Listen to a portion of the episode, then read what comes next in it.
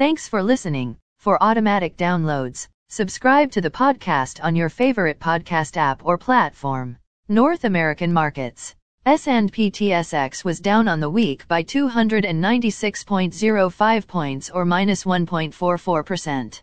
Dow Jones Industrial Average was down on the week 1009.77 points or minus 2.99%. Nasdaq was down on the week by 388.53 points or minus 3.14%. The S&P 500 was down on the week by 109.05 points or minus 2.67%. VIX Futures was up on the week by 0.85 points or 3.97%. Overseas markets.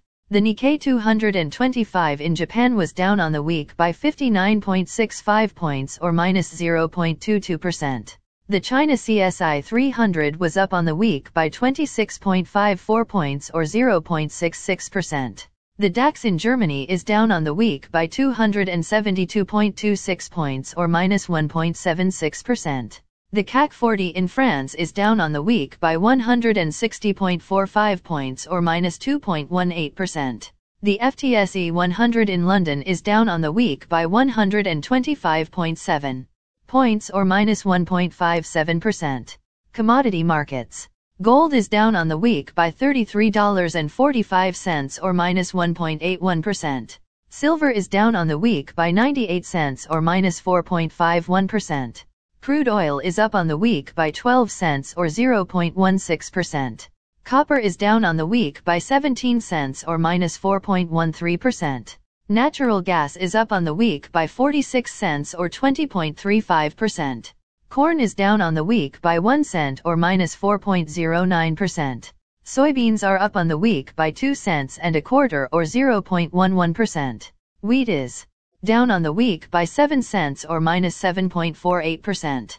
The Canadian dollar is down on the week by minus 1.34 basis points or minus 0.99%. Highlights of this week's news.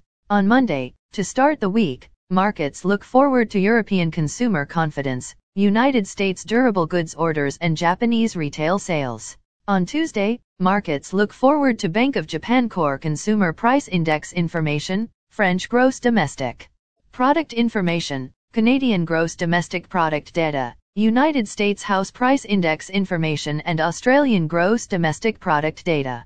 On Wednesday, set to be released is German unemployment rate and consumer price index information. On Thursday we look forward to Italian consumer price index data, Eurozone unemployment rate and consumer price index information, and Japanese unemployment rate information. On Friday, to finish the week, we get Italian gross domestic product information, Eurozone producer price index data and Canadian building permits. Again, thanks for listening. For automatic downloads, please subscribe on a podcast app or platform.